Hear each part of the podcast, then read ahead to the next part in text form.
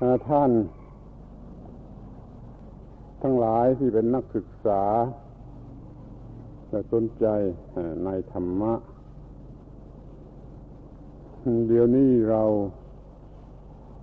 กำลังนั่งพูดกันกลางดิน ซึ่งมีความสำคัญเป็นพิเศษ คือ ระพุทธเจ้านะท่านประสูติกลางดิน พระพุทธเจ้าท่านตรัสรู้กลางดิน ท่านก็สอนกลางดิน อยู่กลางดินที่อยู่กลางดิน แล้วก็นิพพานกลางดิน เราจึงถือว่าแผ่นดินนี่เป็นสัญลักษณ์ที่อยู่ที่ อาศัยที่ทุกอย่างเกี่ยวกับพระพุทธเจ้าขอให้มีความสนใจ ในข้อนี้ด้วย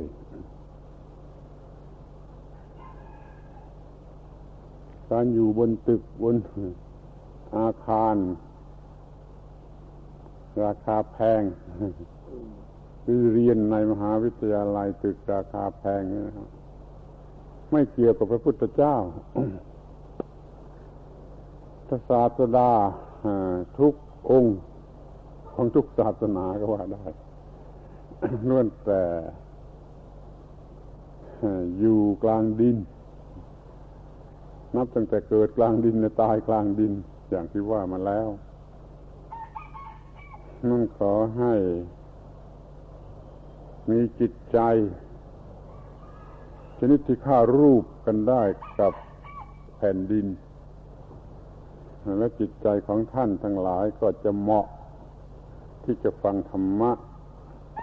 นั่นแหละเข้าใจธรรมะ ถ้าจิตใจมันบินไปเร่ร่อนไปสวรรค์วิมานไปอยู่แล้วก็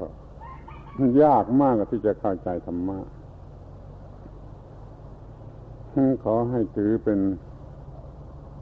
สิ่งพิเศษ ที่ได้ประสบแล้วก็จำไว้จดจำไว้ในใจ ตลอดไป ถึง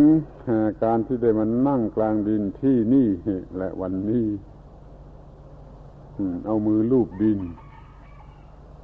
ในฐานะ เป็นสิ่งสูงสุด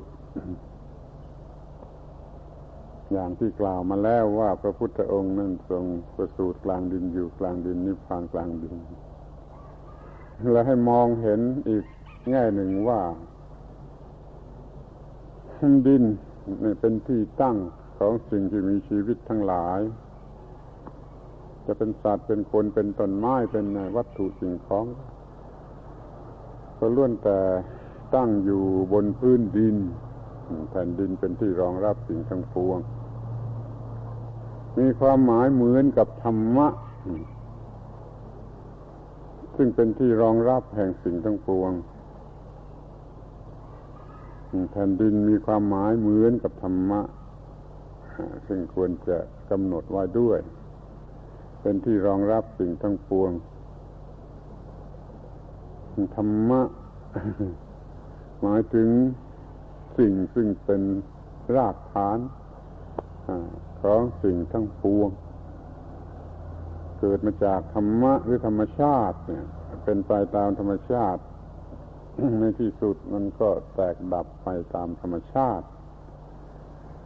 จึงถือว่าแผ่นดินนี่เป็นเหมือนกับธรรมะธรรมะเหมือนกับแผ่นดินในฐานะที่เป็นที่ตั้งที่รองรับ ที่เกิดที่ดับแห่งสิ่งทั้งปวง เอาละทีนี้เราก็จะพูดกันถึงหัวข้อ ที่ท่านทั้งหลายขอร้องมันคือหัวข้อที่ว่าการงานคืออะไร จะทำงานให้สนุกและเป็นสุขในการทำงานได้อย่างไร หัวข้อนี้ดีมากหรือดีที่สุดที่จะต้องพูดกัน ในฐานะพื้นฐานทั่วไปสำหรับทุกคน และก็ได้พูดเรื่องนี้อยู่แล้วก็อธิบายให้ชัดเจนให้ละเอียดให้สูงยิ่งยิ่งขึ้นไป ว่าจะมีความสุขในการงานได้อย่างไร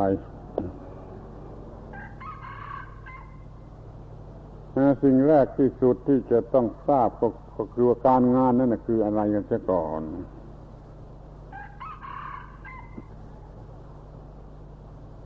การงานมีความหมายกว้าง ที่ทำกันในทาง โลกโลกทางชาวบ้านก็ทำการงาน โดยเฉพาะก็คืออาชีพ นี่ก็เรียกว่าการงาน ภิกษุบรรพชิตก็ทำกรรมมัดฐาน ซึ่งแปลว่าที่ตั้งแห่งการงาน ก็ทำการงานแปลว่าทั้งคราวาสและทั้งบรรพชิตก็ล้วนแต่ทำการงานนี่ไปดูที่ตรงนั้นก่อน ถ้าไม่เข้าใจก็ดูต่อไปให้ว่ามันมันหมายถึงอะไร มันก็หมายถึงสิ่งที่ต้องทำคิดดู การงานนะมันแปลว่าสิ่งที่ต้องทำหรือควรกระทำหรือระบุได้เลยว่าต้องทำถ้าไม่ทำการงาน มันก็คือตาย ไม่ทำการงานอยู่เฉยๆเท่านั้นแหละ มันก็ไม่ต้องกินอะไรแล้วมันก็ต้องตาย ที่เราต้องทำการงานการเคลื่อนไหวการบริหารกายการทำการงานหาอาหารมาเลี้ยงชีวิตนั่นก็เรียกว่าการงานทีนี้ก็เห็นได้ว่า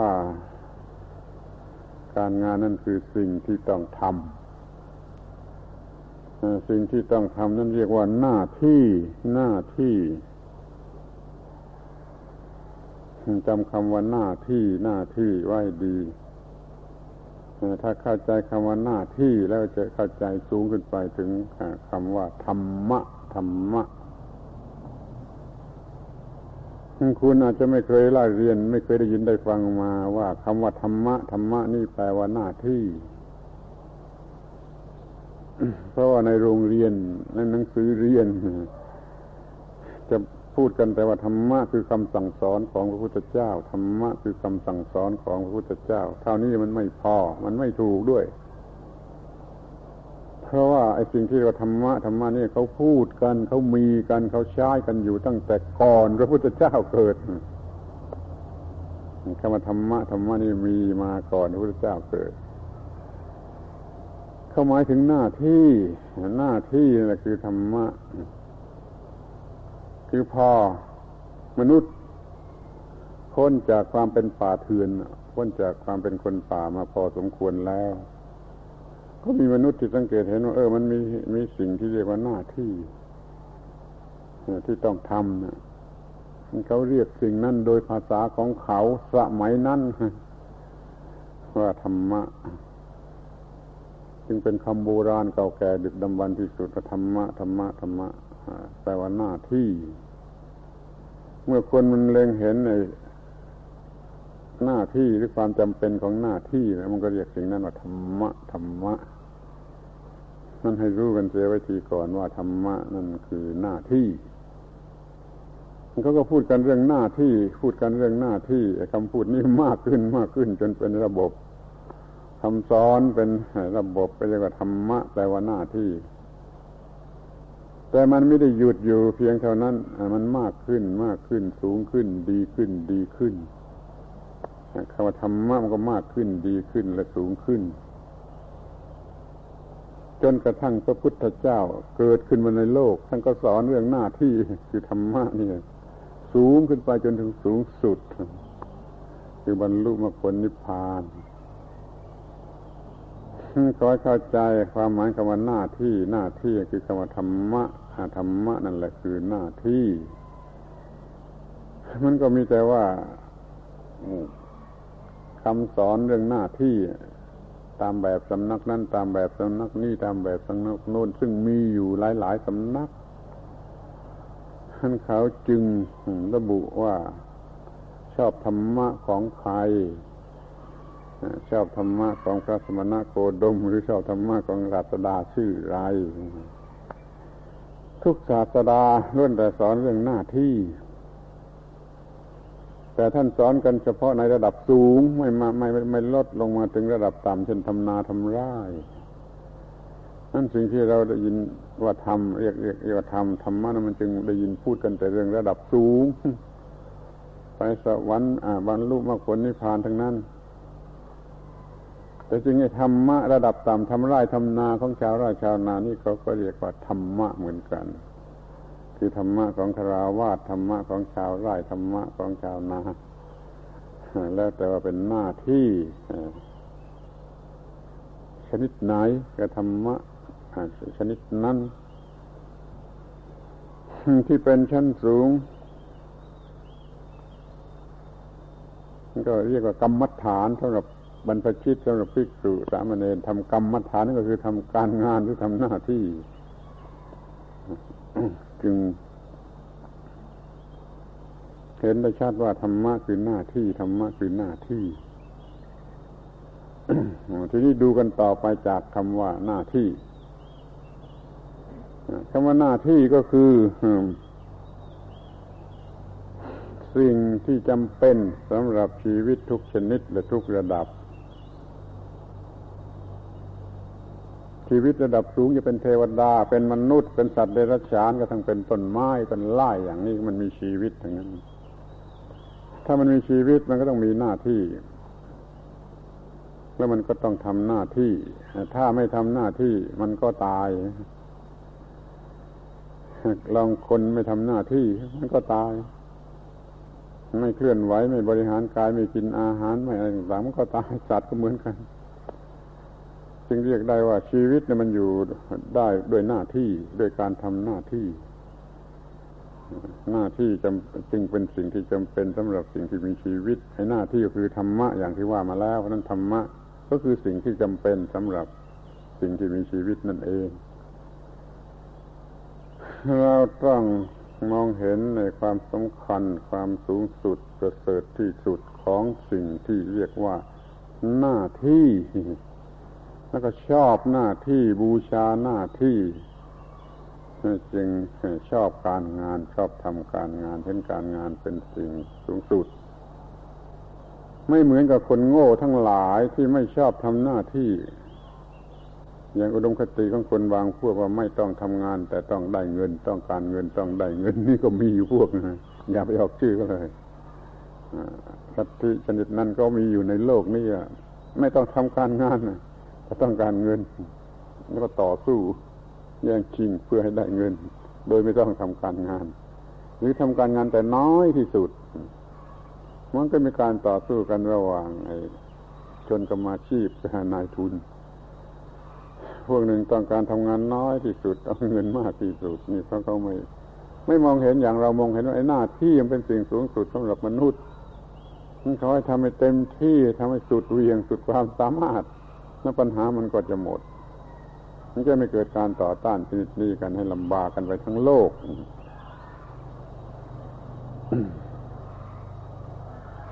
เราก็จะอยู่ในพวกที่ไม่ชอบทำงานไม่บูชาการงาน ด้วยก็ได้ เพราะเราก็ยังโง่อยู่ไม่รู้ว่าหน้าที่คือธรรมะธรรมะคือหน้าที่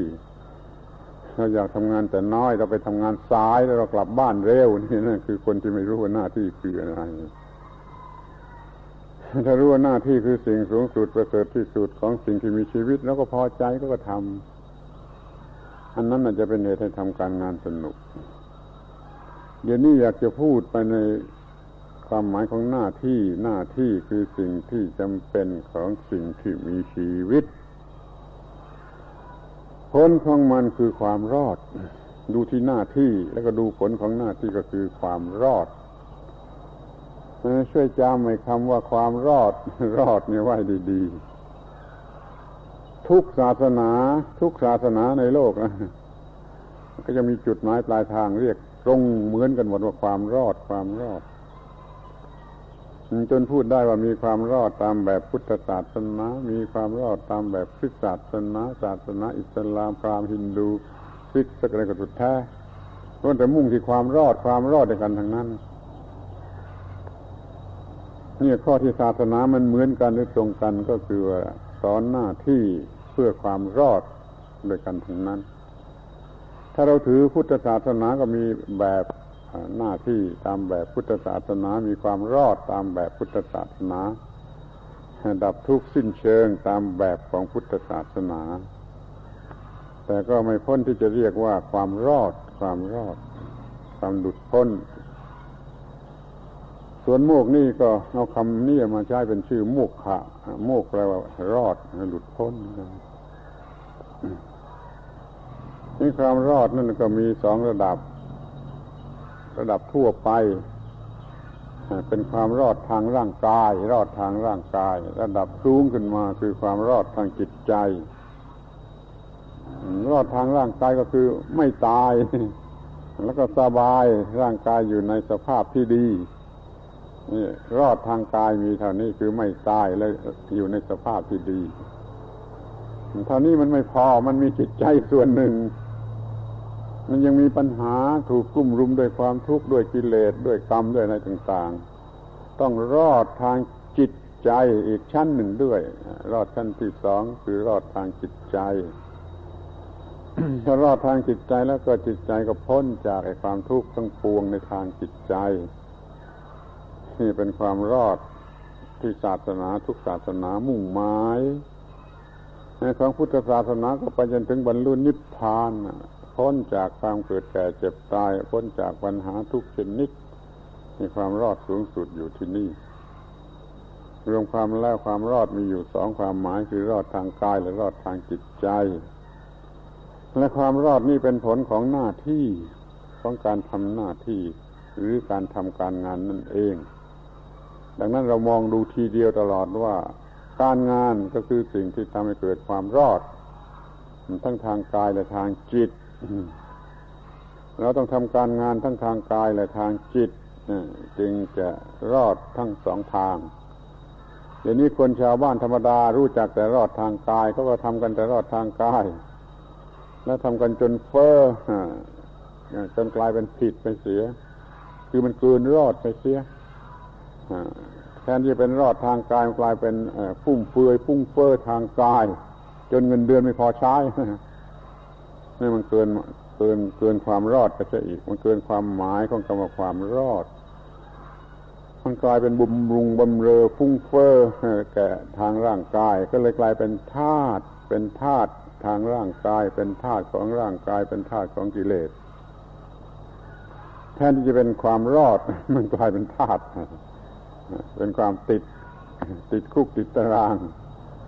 ของกิเลสนั่นน่ะต้องอย่าไปเข้าใจผิดว่าเป็นบำรุงบำเรอทางร่างกาย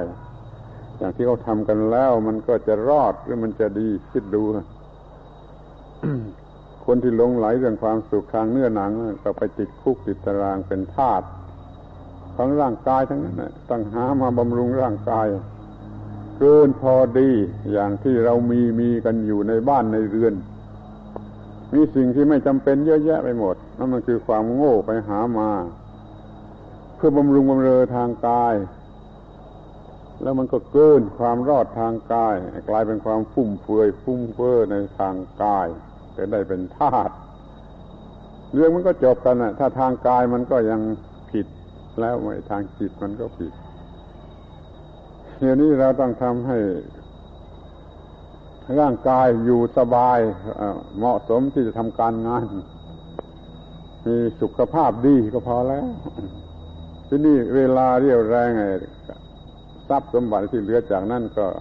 ค้นขวายเพื่อทำความรอดในทางจิตใจต่อไป จึงศึกษาธรรมะและปฏิบัติธรรมะอยู่เป็นประจำนี่เรียกว่าทำการงานทั้งทางกายและทางใจ ต้องทำให้ถูกต้อง ให้พอดีหรือให้เหมาะสมนั่นแต่ถ้าทำด้วยความไม่อยากท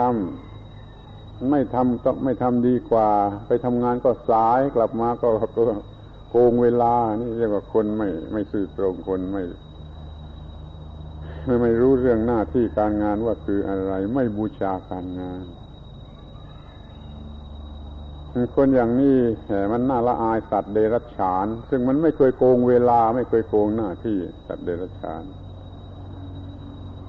คนเนี่ยตัวโกงเวลาโกงหน้าที่การงานแม้ที่เป็นของตนเองก็ยังโกงคือขี้เกียจ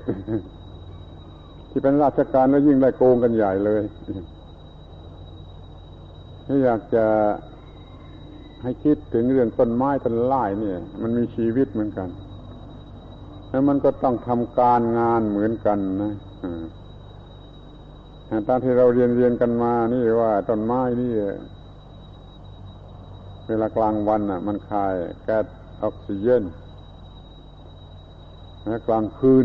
มันคายแก๊สที่ตรงกันข้าม คือแก๊สคาร์บอนไดออกไซด์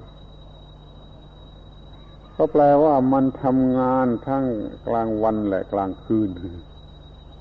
ไม่อย่างนั้นจะแก๊สออกซิเจนไหนมาคายได้ตลอดวันจะแก๊สคาร์บอนไดออกไซด์ไหนมาคายได้ตลอดคืนแปลว่าต้นไม้ทำงาน 24 ชั่วโมงแล้วเทียบกับคนทำงาน 8 ชั่วโมงก็ยังโกงเวลานี่ควรจะละอายมันบ้างคือว่าทำงานให้ ต็มให้บริบูรณ์ตามหน้าที่ตามความหมายตามคุณค่าของการงานทีนี้อยากจะขอเตือนกันเป็นข้อแรกว่าจะต้องทำการงาน ให้เหมาะสมกับสถานะของตน เป็นมนุษย์ทำการงาน ถ้าเป็นเทวดา ถ้ามีเทวดาก็ต้องทำหน้าที่ของเทวดาเหมือนกันนะสัตว์เดรัจฉานทำหน้าที่สัตว์เดรัจฉาน ต้นไม้ทำหน้าที่ต้นไม้ แต่เป็นหน้าที่ที่ถูกต้องคือหน้าที่เพื่อความรอด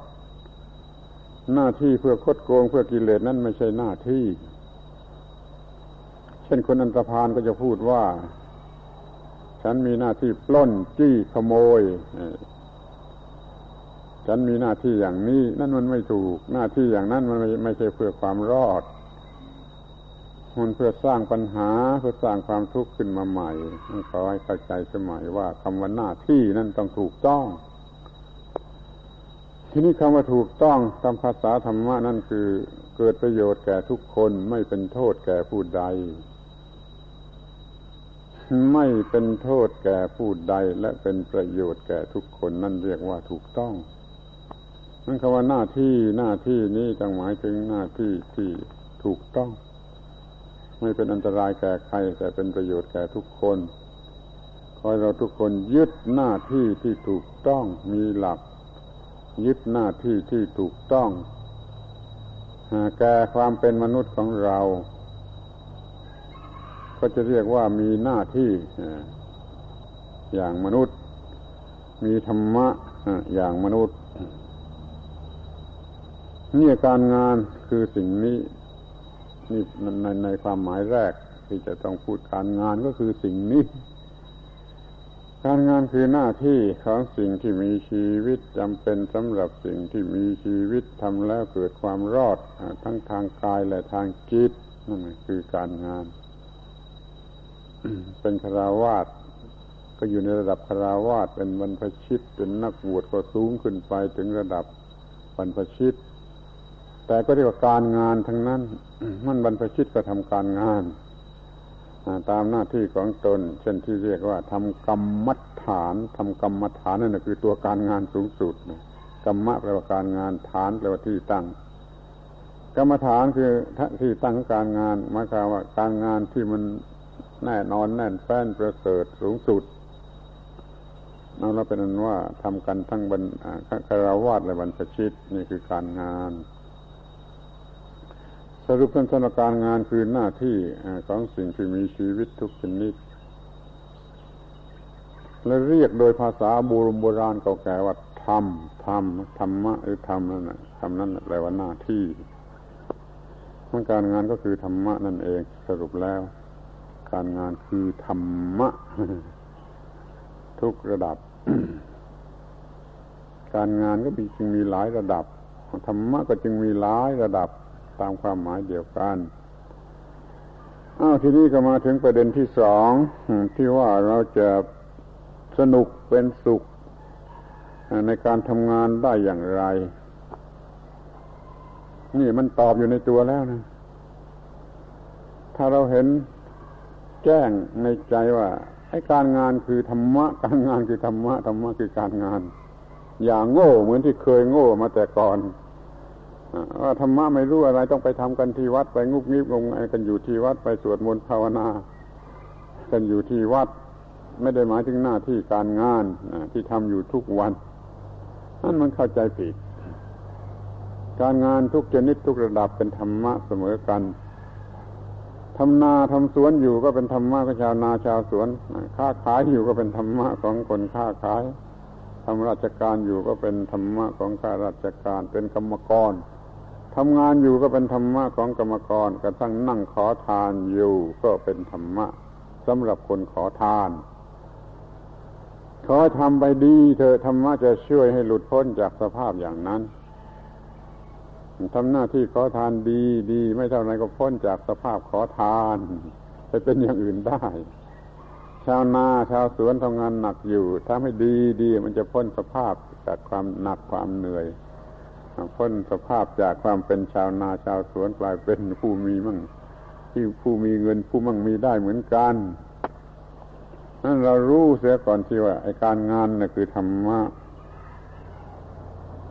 เราจะเห็นโดยตนเองว่า เป็นสิ่งที่ประเสริฐที่สุดคือมันช่วย ให้พ้นจากความต่ำไม่ตกต่ำแล้วก็สูงขึ้นไป สูงขึ้นไป สูงขึ้นไป จนพ้นจากความทุกข์หรือปัญหาทั้งปวงเนี่ยเมื่อรู้ว่า การงานคือธรรมะ คนก็รักการงานบูชาการงาน อยากจะทำงานเนี่ยเพราะอย่างนี้จึงทำงานสนุก เพราะรู้สึกว่าการงานคือสิ่งสูงสุดของมนุษย์ ก็ทำแล้วก็พอใจว่าได้ทำสิ่งที่สูงสุดประเสริฐที่สุดมีเกียรติที่สุดของมนุษย์ มันก็สนุกสิที่เราทำไม่สนุกเนี่ยเพราะเราไม่มองเห็นในความประเสริฐของการงาน เราฟื้นใจทำพอเหงื่อออกมาโกรธโมโหโทโส นี่มันคนโง่ ถ้าคนฉลาดทำงานพอเหงื่อออกมาเขาบอกว่าเป็นน้ำอมฤตมาอาบรถเราให้เยือกเย็นเหงื่อกลายเป็นน้ำมนต์ที่เยือกเย็น มารดให้พอใจในการงานเขาก็ทำงานสนุกเงือออกมากเท่าไรยิ่งพอใจ นี่เด็กโง่ๆจะเข้าใจอย่างนี้ไม่ได้ เพราะเขาไม่รู้ความหมายคำว่าสนุกที่ถูกต้องตามแบบของธรรมะคือหน้าที่ของมนุษย์ถ้าพอใจแล้วมันก็สนุกถ้าพอใจแล้วมันก็สนุกแล้วไอการงานก็กลายเป็นของชวนให้ทำ เหมือนกับการเล่นไปเลย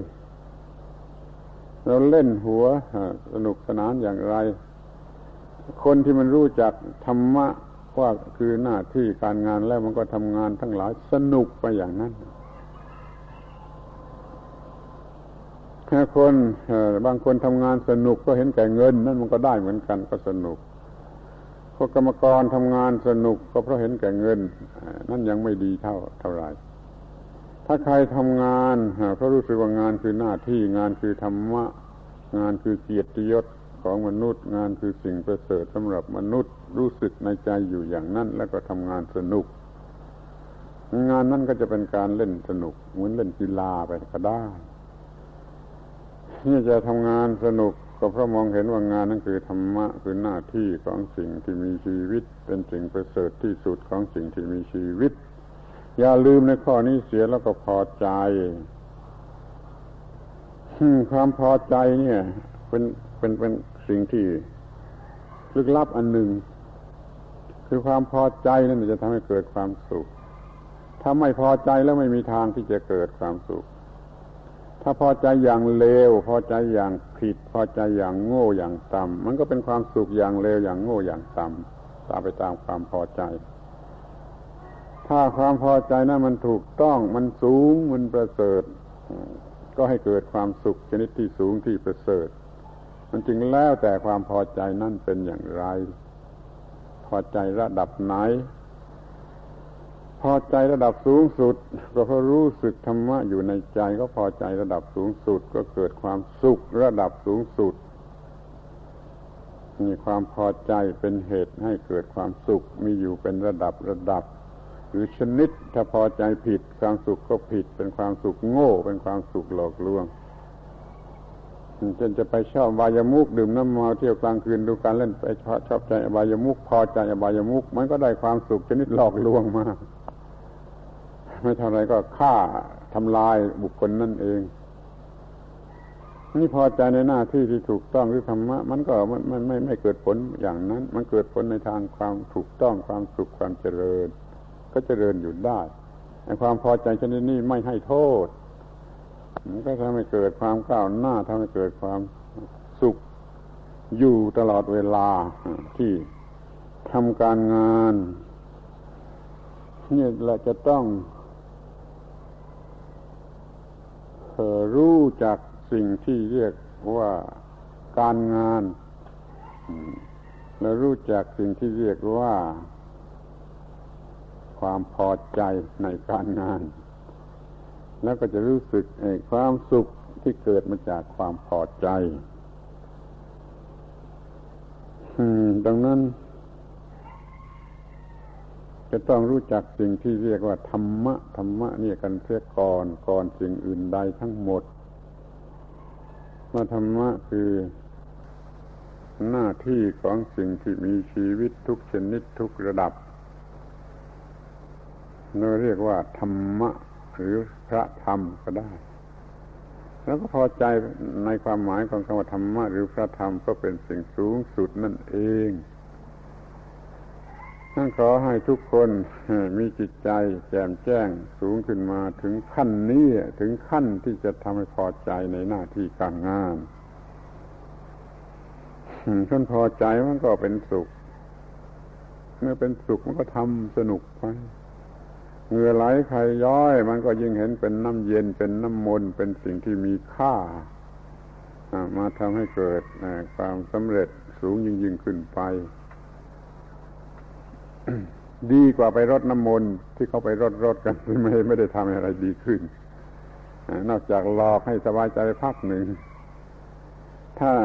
น้ำมนต์คือเงือที่ออกมาจากการทำหน้าที่ข้างตนอย่างถูกต้องนี่น้ำมนต์นี่ช่วยได้ ช่วยได้ตลอดไปเลย จนถึงบรรลุไอ้ผลชั้นสูงสุดนี่แหละที่เรียกว่ามันจะเป็นสุขหรือสนุกในหน้าที่การงานได้นะเพราะเหตุที่รู้ว่าในการงานนั่นนะคือหน้าที่หรือธรรมะ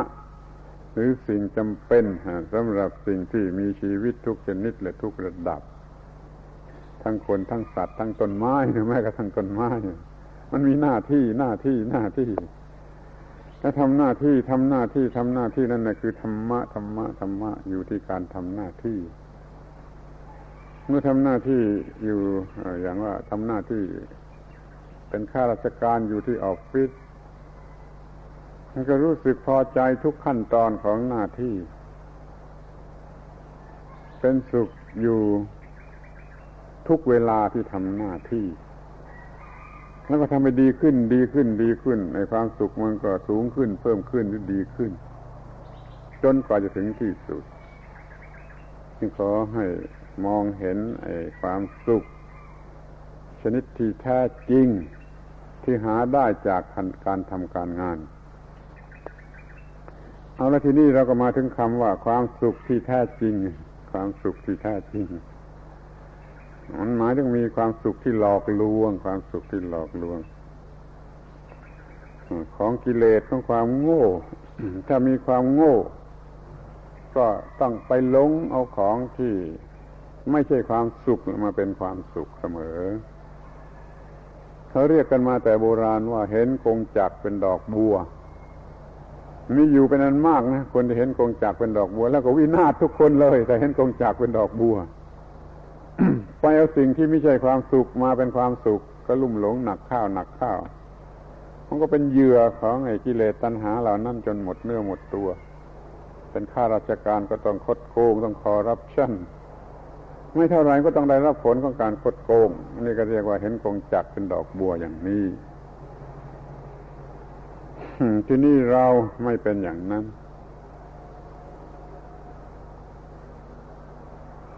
รู้จักว่าไอการงานนั่นคือธรรมะสิ่งสูงสุด แม้พระพุทธเจ้าก็ทรงเคารพธรรมะนะที่เราก็พอใจเคารพธรรมะ มันก็เป็นในความพอใจที่บริสุทธิ์ มันจึงเป็นความสุขที่บริสุทธิ์ คือความสุขที่แท้จริง อย่าเอาไปเปรียบกับไอ้ความสุขในสถานเริงรมกินเหล้าเมายา ความสุขทางสถานเริงรมนั่น มันไม่ใช่ความสุข ในทางธรรมะเขาเรียกว่าความเพลิดเพลินคำว่าความเพลิดเพลินนั้นเป็นคนละอย่างกับความสุข ให้ความสุขนี่มันชวนไปในทางที่สงบเย็น ความเพลิดเพลินมันก็ชวนไปในทางหลงไหลแต่เลิดเปิดเปิง ในที่สุดก็ไปสู่ความร้อนความสุขที่แท้จริง ต้องมาจากความพอใจที่แท้จริง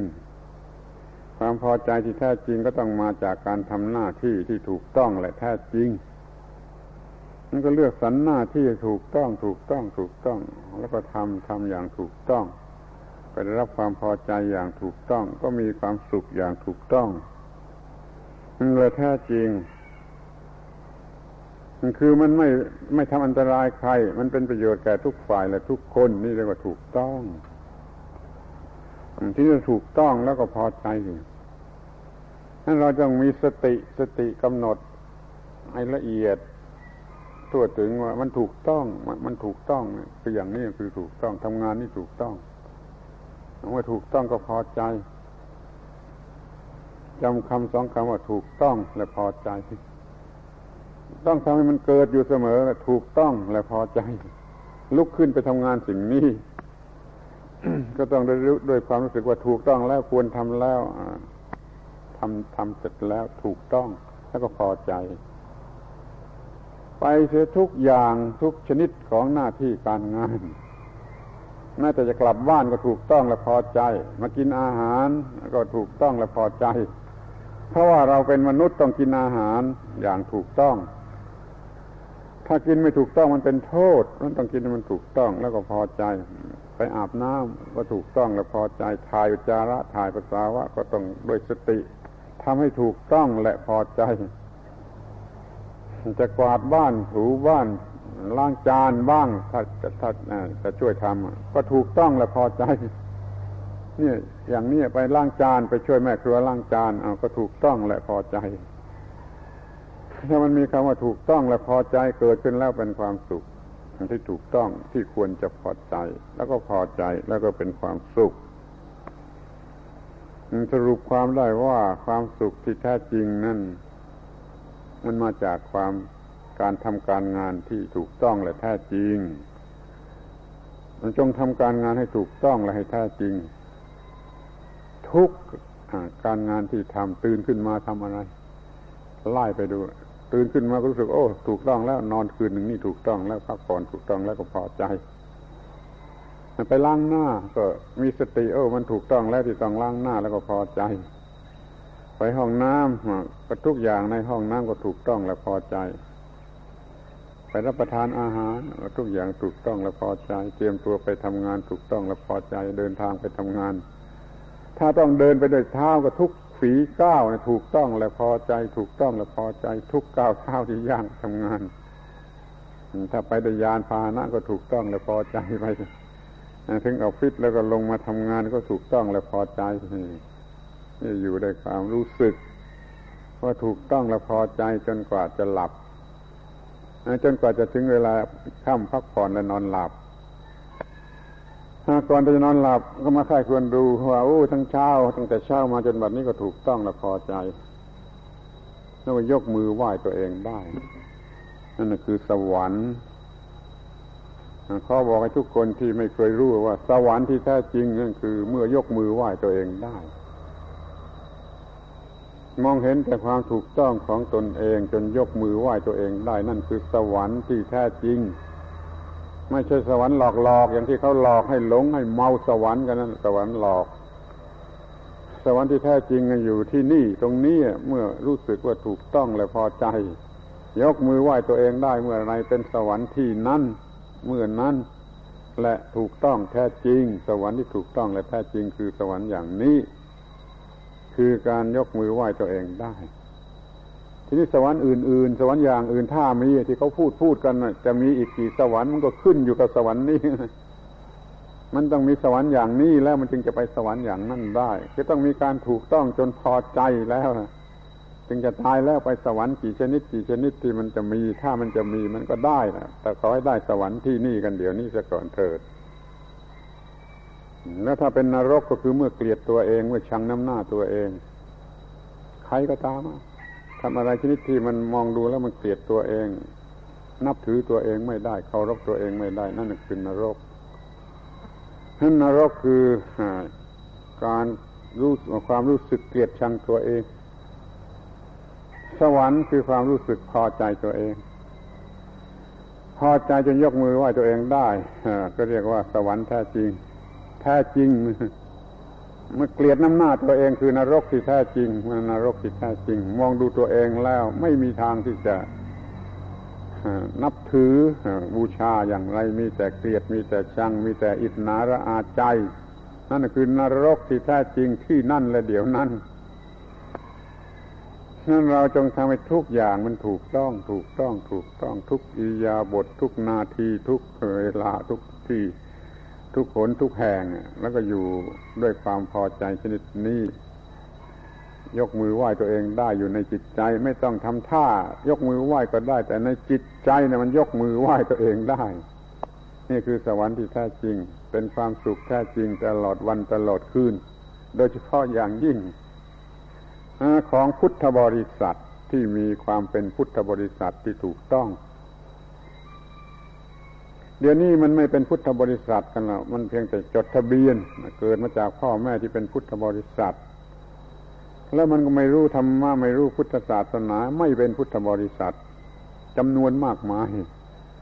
นี่ที่ศาสนาอื่นเข้ามาซื้อตัวไปได้ก็ซื้อไปได้ชนิดแต่คนที่ยังไม่เป็นพุทธบริษัท ถ้ามันเป็นพุทธบริษัท รู้ความเป็นพุทธบริษัทแล้วไม่มีใครมาซื้อตัวไปได้นั่นเราไม่กลัว ที่ว่าใครจะมาแย่งพุทธบริษัท มันแย่งไปได้แต่คนที่ไม่ใช่พุทธบริษัท ยังไม่เป็นพุทธบริษัทนั้นมันแย่งออกไปได้ด้วยเงินด้วยประโยชน์ด้วยอะไรต่างๆนี่เราเป็นพุทธบริษัทแล้วมีความรู้ถูกต้องในความเป็นพุทธบริษัทแล้ว จะพอใจธรรมะ จะบูชาธรรมะ จะเคารพธรรมะในฐานะเป็นสิ่งสูงสุด ที่พระพุทธเจ้าทุกพระองค์ก็บูชาธรรมะ นี่เราบูชาธรรมะก็คือบูชาหน้าที่คือบูชาการงานที่จะต้องทำอย่าให้บกพร่องได้เป็นเด็กยุวชนก็หน้าที่ของยุวชน เป็นคนหนุ่มสาวก็หน้าที่ที่ถูกต้องของคนหนุ่มสาวเป็นพ่อบ้านแม่เรือน ก็หน้าที่ที่ถูกต้องของพ่อบ้านแม่เรือน หน้าที่ของคนเฒ่าคนแก่ เขามีอย่างถูกต้องถูกต้องไปทั้งนั้นตลอดชีวิตนี่เรียกว่ามีธรรมะกันตลอดชีวิตก็พอใจที่แท้จริงตลอดชีวิตมีความสุขที่แท้จริงในตลอดชีวิต สรุปความข้อนี้ก็คือว่าให้ทุกคน รู้ว่าสวรรค์ที่แท้จริงคืออย่างนี้ นรกที่แท้จริงคืออย่างนี้ ประยุกต์กันอีกคำหนึ่งอีกความหมายหนึ่งก็ว่า ถ้าเป็นความสุขที่แท้จริง ไม่ต้องใช้เงินเลย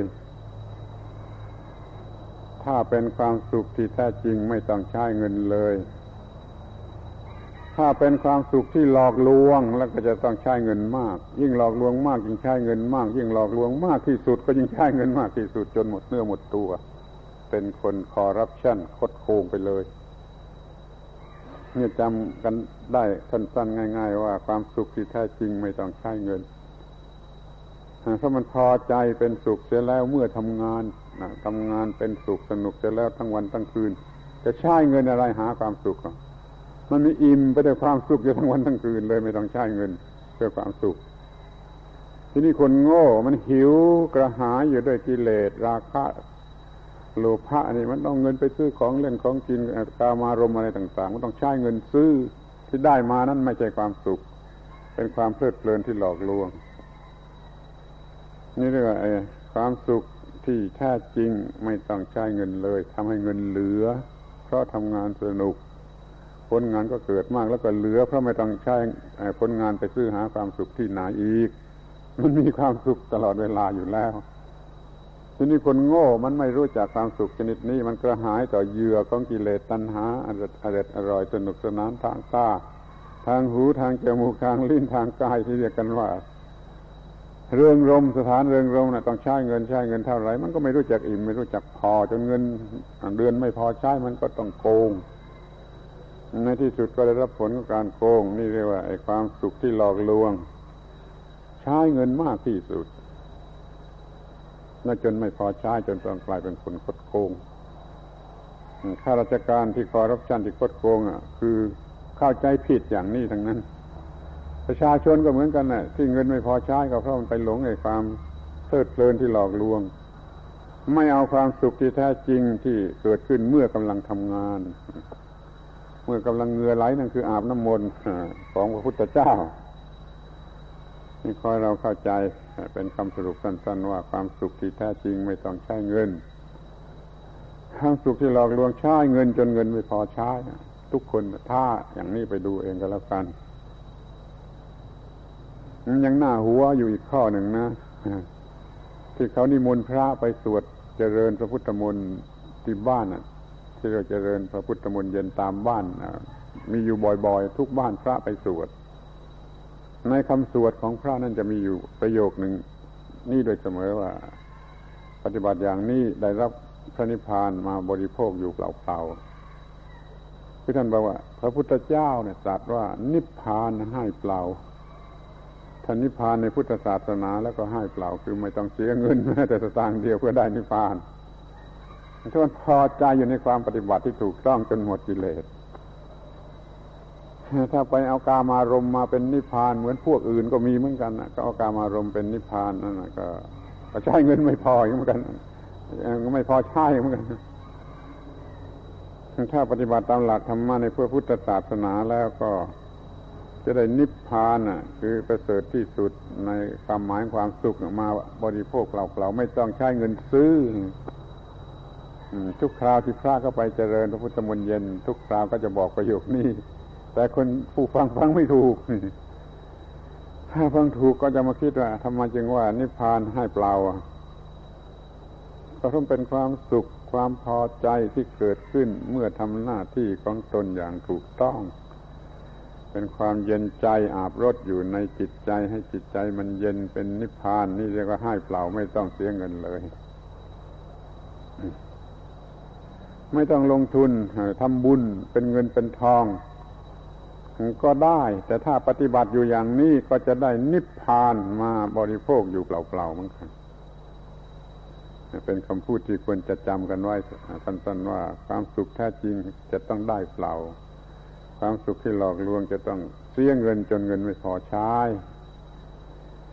นี่เรียกว่า ผลของการ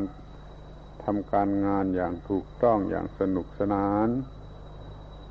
เมื่อเมื่อเรารู้จักสิ่งที่เรียกว่าหน้าที่การงานหรือธรรมะ แล้วประพฤติปฏิบัติอยู่อย่างถูกต้องสนุกสนานก็เกิดผลอย่างนี้ คือได้ความสุขที่แท้จริงมาบริโภคอยู่โดยไม่ต้องใช้เงินอะไรอีกสรุปความว่าเราต้องรู้ว่าการงานคืออะไร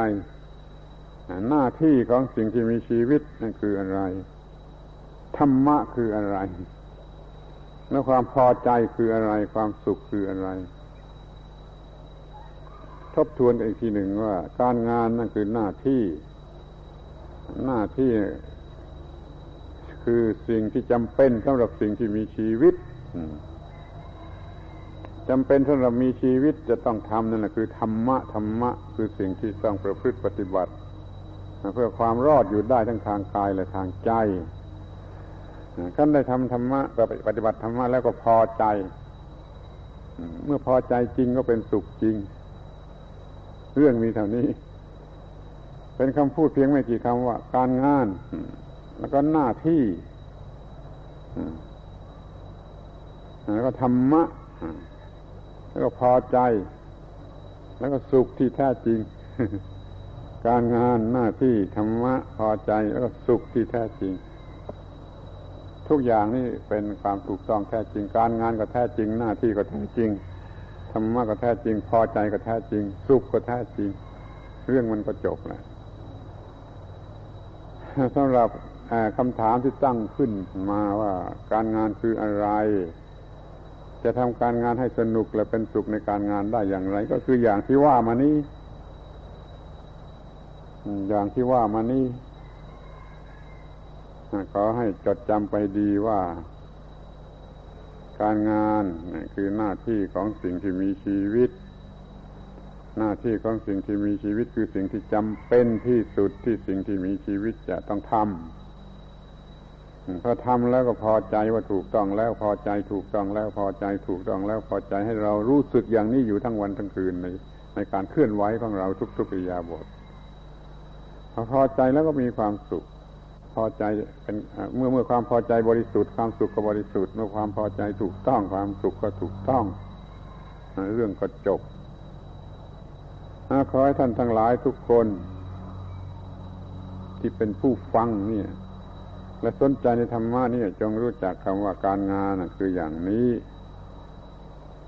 ทำให้สนุกได้อย่างนี้แล้วเป็นสุขในการกระทำได้อย่างนี้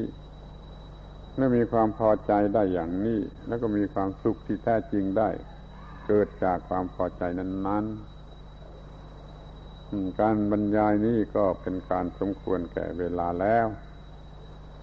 ขอท่านทั้งหลายรู้จักสิ่งที่เรียกว่าการงานหรือหน้าที่ หรือธรรมะหรือความพอใจ หรือความสุขยิ่งยิ่งขึ้นไปกว่าที่แล้วแล้วมารู้มาก ยิ่งขึ้นไปกว่าที่แล้วมา แล้วก็ปฏิบัติให้มากให้ยิ่งขึ้นไปกว่าที่แล้วแล้วมาแล้วความสุขแท้จริงอันเป็นจุดหมายปลายทางก็จะไม่ไปไหนเสีย จะต้องเกิดแก่บุคคลผู้ทำหน้าที่การงานอยู่อย่างถูกต้องและพอใจดังที่กล่าวแล้ว พอใจนี่เขาเรียกว่าธรรมปีติ ธรรมปีติ ธรรมปีติแปลว่าปีติในธรรม คือพอใจอิ่มใจ เกิดจากธรรม เกิดเพราะธรรม จงเป็นผู้มีจิตใจ เต็มไปด้วย